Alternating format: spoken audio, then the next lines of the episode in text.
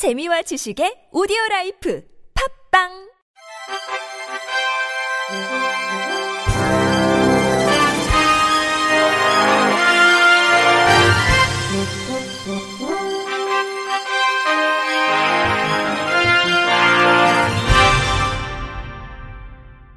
청취자 여러분 안녕하십니까? 3월 29일 화요일 KBS 뉴스입니다. 제15기 한국시각장애인연합회 중앙회장에 김영일 후보가 당선됐습니다. 결선 투표에서 김영일 후보는 재석 대의원 366명 중 199표를 얻어 166표에 그친 남산 후보를 33표 차로 제치고 당선됐습니다. 조선대학교 사범대학 특수교육과 교수이자 제1대 국립장애인 도서관 관장을 역임한 김영일 후보는 공약으로 장애인 활동 지원 서비스 종합 조사 개정, 65세 이상 활동 지원 서비스 허용, 가족 활동 보조 가능을 제시했습니다. 또 회원 관리 시스템을 구축하고 등록 절차를 간소화해 전국 어디서나 대표번호로 장애인 콜을 이용할 수 있도록 할 것과 함께 장애인 생활이동 지원센터를 시각장애인 지원센터로 변경해 소규모 복지관 기능을 하도록 할 것을 약속했습니다. 김영일 후보는 당선 소감을 통해 중앙회장은 결코 명예나 권력을 위한 자리가 아니고 무거운 책임감이 있는 험한 길일 수 있다면서 시각장애인의 권익을 찾고 내부를 개혁하고자 한다고 말했습니다. 한편 김영일 신임 회장 임기는 오는 2026년 3월까지입니다. 전국 장애인 차별 철폐연대와 윤석열 대통령직 인수위원회가 오늘 오전 3호선 경복궁역 내 회의실에서 약 30분간 면담을 진행했습니다. 이 자리에서 전장현은 장애인 이동권, 탈시설 권리, 활동 지원 등을 포함한 장애인 권리 예산을 요구했고 인수위 측은 장애인들이 겪는 불편함과 애로사항을 충분히 공감한다며 새로운 윤석열 정부는 국민 소통을 중요하게 생각하고 있는 만큼 빠르게 검토하겠다고 답한 것으로 알려졌습니다. 전장현 박경석 상임 공동대표는 권리 예산 요구에 대한 답을 일단 4월 20일까지 달라고 했다며 인수위가 지하철 타기를 멈춰달라고도 이야기했으나 이렇게 바로 멈추는 것을 결정할 수 없다. 내일까지 입장을 밝힐 것이라고 면담 결과를 공유했습니다. 함께 자리한 한자협 최용기 회장은 그동안 줄기차게 선거가 시작되기 전부터 각 정당을 찾아다니며 정책을 제안했다며 적어도 어느 정도 안을 갖고 와서 이야기할 줄 알았는데 오히려 어떤 것들을 요구하는지 설명하는 시간이 돼 황당했다고 비판했습니다.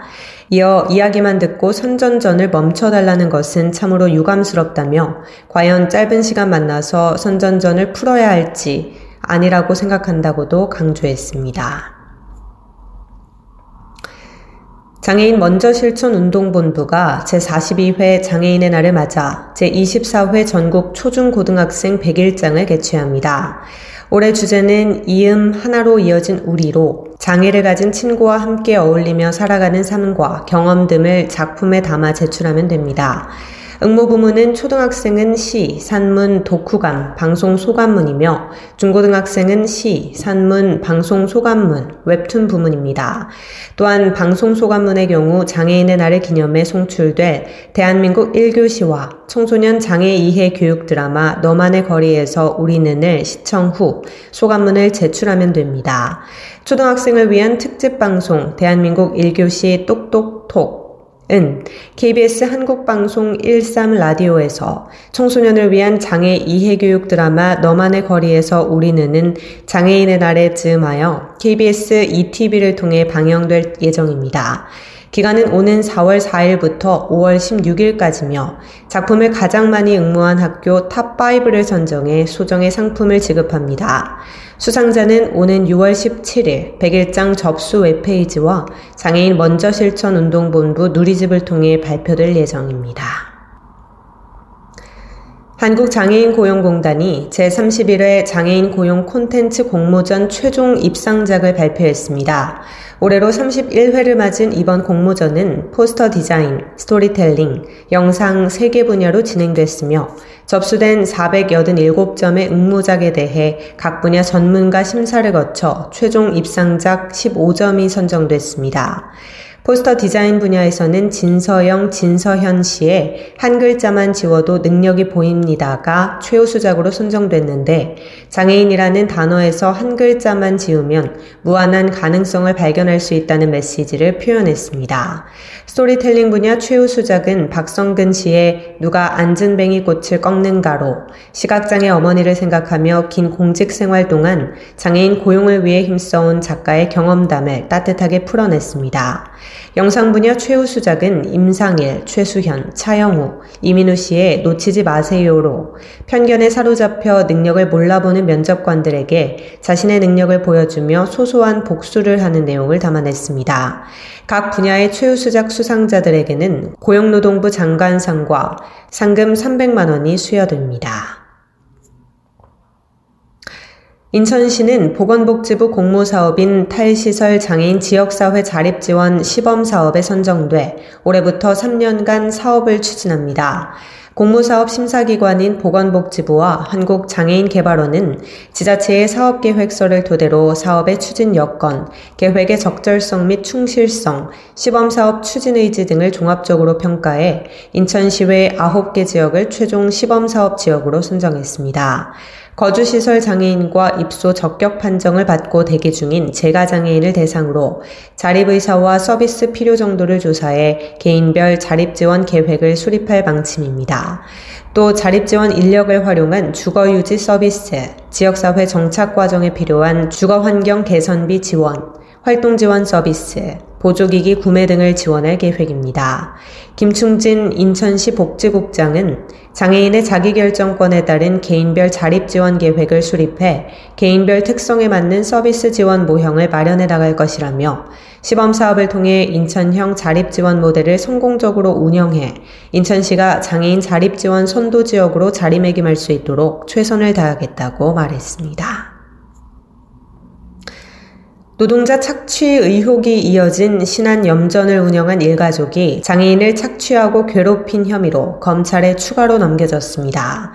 전남경찰청은 최근 염전 운영자 장모 씨 등 일가족 4명을 상습 준사기와 장애인 복지법, 장애인 차별금지법 위반 혐의로 검찰에 기소 의견으로 송치했습니다. 이들은 지난 2014년 7월부터 지난해 5월까지 염전 노동자의 심신 장애를 이용해 월급을 상습적으로 빼돌리는 방식으로 1억 1,500만 원 상당을 가로챈 혐의를 받고 있습니다. 앞서 지난해 10월 장애우 권익문제연구소는 해당 염전에서 노동 착취를 당한 지적장애인 박영근 씨를 대리해 염전을 운영한 장 씨를 경찰에 고소했습니다. 경찰은 지난해 11월 장 씨를 횡령 등 혐의로 우선 구속한 뒤 장애인 착취 혐의와 가족들의 범행 가담 여부에 대해 추가 수사를 벌였고 같은 염전에서 구출된 노동자 3명에 대해서도 피해가 더 있었는지 조사하고 있습니다. 끝으로 날씨입니다. 내일은 서쪽에서 다가오는 기압골의 영향으로 아침에 제주도부터 비가 시작돼 오후에 그 밖의 전국으로 확대되겠습니다. 이 비는 모레 새벽에 서쪽 지역을 시작으로 오전에 대부분 그치겠으나 강원 영동과 경북 북부는 오후까지 이어지는 곳이 있겠습니다.